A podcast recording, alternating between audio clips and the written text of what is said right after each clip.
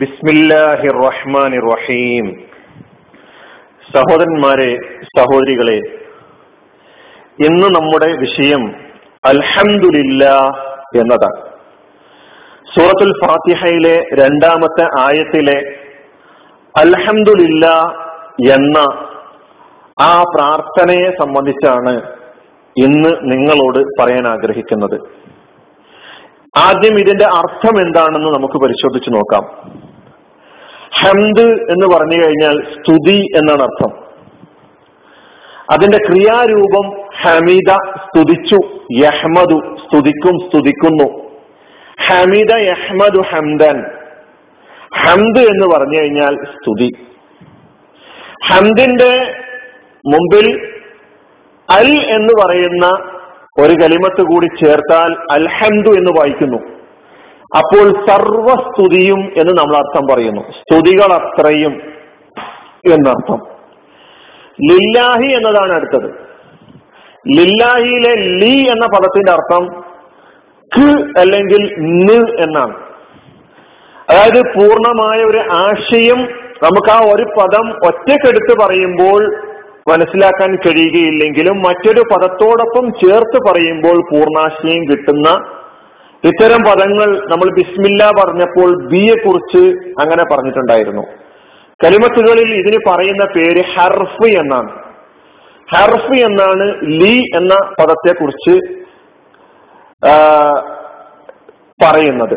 അപ്പൊ ലി എന്ന ഹർഫും പിന്നീട് അള്ളാഹ് എന്ന ജലാലത്തിന്റെ ഇസ്മും ചേർത്തുകൊണ്ട് ലില്ലാഹി എന്ന് പറയുമ്പോൾ അള്ളാഹുവിന് എന്നാണ് അർത്ഥം പറയുക. അപ്പൊ അൽഹന്ദില്ല എന്ന് പറഞ്ഞാൽ അർത്ഥം സർവസ്തുതിയും അള്ളാഹുവിന് മാത്രം അവകാശപ്പെട്ടതാണ്. എന്നാണ് അൽഹന്ദില്ല എന്ന് പറയുമ്പോൾ നമ്മൾ അർത്ഥമാക്കേണ്ടത് അല്ലെങ്കിൽ അതിന്റെ അർത്ഥം എന്ന് നാം മനസ്സിലാക്കേണ്ടത്? ഈ ആയത്ത് അതായത് സൂറത്തുൽ ഫാത്തിഹയിലെ രണ്ടാമത്തെ ആയത്തിനെ നമ്മൾ മൊത്തം എടുത്തു നോക്കിയാൽ അത് അൽഹംദുലില്ലാഹി റബ്ബുൽ ആലമീൻ എന്ന് പറയുന്ന റബ്ബുൽ ആലമീൻ എന്നത് അടുത്ത വിവരണത്തിൽ അതിന്റെ അർത്ഥവും വിശദീകരണവും പറയാം. ഈ ആയത്ത് സൂറത്തുൽ ഫാത്തിഹയുടെ മുഖ്യ വിഷയത്തെയാണ് അവതരിപ്പിക്കുന്നത്. മുഖ്യ വിഷയത്തെ. ഞാൻ കഴിഞ്ഞ വിവരണത്തിൽ പറയുകയുണ്ടായി സൂറത്തുൽ ഫാത്തിഹ സത്യസാക്ഷ്യത്തെ അവതരിപ്പിക്കുന്നു. അതുപോലെ തന്നെ സൂറത്തുൽ ഫാത്തിഹ പ്രതിജ്ഞയെ അവതരിപ്പിക്കുന്നു. സൂറത്തുൽ ഫാത്തിഹ പ്രാർത്ഥന അവതരിപ്പിക്കുന്നു. അപ്പോ സൂറത്തുൽ ഫാത്തിഹയിൽ ഈ രണ്ടാമത്തെ ആയത്ത് എന്ന് പറയുന്നത് സൂറത്തുൽ ഫാത്തിഹയുടെ മുഖ്യ വിഷയം അവതരിപ്പിക്കുന്നു. എന്താണ് ഹംദ് എന്ന് പറഞ്ഞു കഴിഞ്ഞാൽ? സ്തുതി എന്നാണ് നമ്മൾ അർത്ഥം പറഞ്ഞത്. പക്ഷേ കേവല സ്തുതിയല്ല കേവല പ്രശംസയല്ല. നമ്മൾ സാധാരണഗതിയിൽ ഒരു ഒഴുക്കം മട്ടിൽ മനസ്സും കർമ്മവും ഒന്നും സ്പർശിക്കാതെ പോകുന്ന ഒരു പ്രശംസയോ ഒരു സ്തുതിയോ അല്ല അൽഹന്ദില്ല എന്ന് പറയുമ്പോൾ അർത്ഥമാക്കുന്നത് എന്ന് നമ്മൾ മനസ്സിലാക്കേണ്ടതുണ്ട്. ഇതിൽ അൽഹന്ദില്ലയിലെ ഈ ഹന്ദിൽ ഈ സ്തുതിയിൽ ദുആ ഉണ്ട് അതായത് പ്രാർത്ഥനയുണ്ട്. അതുപോലെ ശുക്റുണ്ട് അതായത് നന്ദി പ്രകാശനമുണ്ട് അതുപോലെ തന്നെ ഔന്നത്യത്തിന്റെ അംഗീകാരമുണ്ട്. അംഗീകാരം എന്ന് പറയുന്ന ഒരു സംഗതി കൂടി ഇതിൽ ഉൾപ്പെടുന്നുണ്ട്. അപ്പൊ പ്രാർത്ഥനയും നന്ദിയും അംഗീകാരവും ഉൾപ്പെടുന്ന ഒരു വിശാലമായ അർത്ഥതലമുള്ള ഒരു പദമാണ് യഥാർത്ഥത്തിൽ ഹന്ത് എന്ന് പറയുന്നത് എന്ന് നമ്മൾ മനസ്സിലാക്കേണ്ടത്. ഇത് മുഴുവനും അള്ളാഹുവിനാണ് എന്നാണ് നമ്മൾ പറയുന്നത്. അപ്പോ അൽഹന്ദില്ല എന്ന് പറയുന്നത് സത്യസാക്ഷ്യ നിർവഹണമാണ് നിർവഹണമാണെന്നർത്ഥം. അലഹമില്ല എന്ന് പറയുന്നത് ഷഹാദത്തുൽ ഹത്താണ് എന്നർത്ഥം. അതെങ്ങനെയാണ് നമുക്ക് മനസ്സിലാക്കാൻ പറ്റുക? അള്ളാഹു സുബാനുഹുവത്താല ജയ്യനാണ് എന്ന് അംഗീകരിക്കുക അള്ളാഹു സുബാനുവത്താല സകല അനുഗ്രഹങ്ങളുടെയും ഉടമസ്ഥനാണ് എന്ന് അംഗീകരിക്കുക അള്ളാഹു സുബാനുഹുവത്താല ഔന്നത്യത്തിനുടമയാണ് എന്ന് അംഗീകരിക്കുക അതിനാൽ പ്രാർത്ഥിക്കപ്പെടാൻ അർഹൻ ആരാണ് എന്ന് ചോദിക്കുമ്പോൾ അള്ളാഹു മാത്രമാണെന്ന് ഉത്തരം പറയാൻ പറ്റുന്നത് പോലെ തന്നെ നന്ദി പൂർണമായ എല്ലാ നന്ദികളുടെയും അവകാശി ആരാണെന്ന് ചോദിച്ചു കഴിഞ്ഞാൽ അള്ളാഹുവാണെന്ന് നമുക്ക് മറുപടി പറയാൻ പറ്റണം.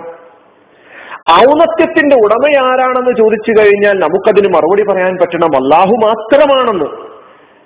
ആ മറുപടി പറഞ്ഞ് സമ്മതിച്ച് സാക്ഷ്യം വഹിക്കുക എന്നതാണ് അൽഹംദുലില്ല എന്ന് പറയുമ്പോൾ അർത്ഥമാക്കുന്നത് എന്ന് നാം മനസ്സിലാക്കേണ്ടതുണ്ട്. അതുകൊണ്ടാണ് അൽഹംദുലില്ല എന്നത് സൂറത്തുൽ ഫാത്തിഹയുടെ മുഖ്യ വിഷയം അവതരിപ്പിക്കുന്നു എന്ന് പറയുന്നത്. ഷഹാദത്തുൽ ഹക്ക് സത്യസാക്ഷ്യം അള്ളാഹുവിനെ സാക്ഷ്യം വഹിക്കുക. ആരാണെന്ന് സാക്ഷ്യം വഹിക്കുക?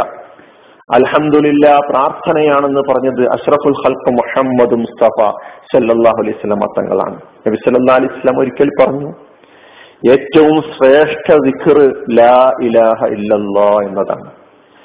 ഏറ്റവും ശ്രേഷ്ഠ പ്രാർത്ഥന അൽഹന്ദില്ല എന്നതാണെന്ന് റസൂലുള്ളാഹി സല്ലല്ലാഹു അലൈഹി വസല്ലമ തങ്ങൾ പറഞ്ഞു സഹോദരന്മാരെ ഹന്ത് നമ്മുടെ മനസ്സും നമ്മുടെ നാവും നമ്മുടെ കർമ്മവും ഒരുമിച്ച് പ്രവർത്തിക്കേണ്ട ഒരു മേഖലയാണ്. അപ്പോൾ ഒരുമിച്ച് നമ്മുടെ മനസ്സുകൊണ്ടും നമ്മുടെ നാവ് കൊണ്ടും നമ്മുടെ കർമ്മം കൊണ്ടും ഈ നേരത്തെ പറഞ്ഞ പ്രാർത്ഥനയുടെയും നന്ദിയുടെയും അംഗീകാരത്തിന്റെയും എല്ലാം അവകാശം അള്ളാഹുവിനാണ് എന്ന് നാം അംഗീകരിക്കേണ്ടതുണ്ട്.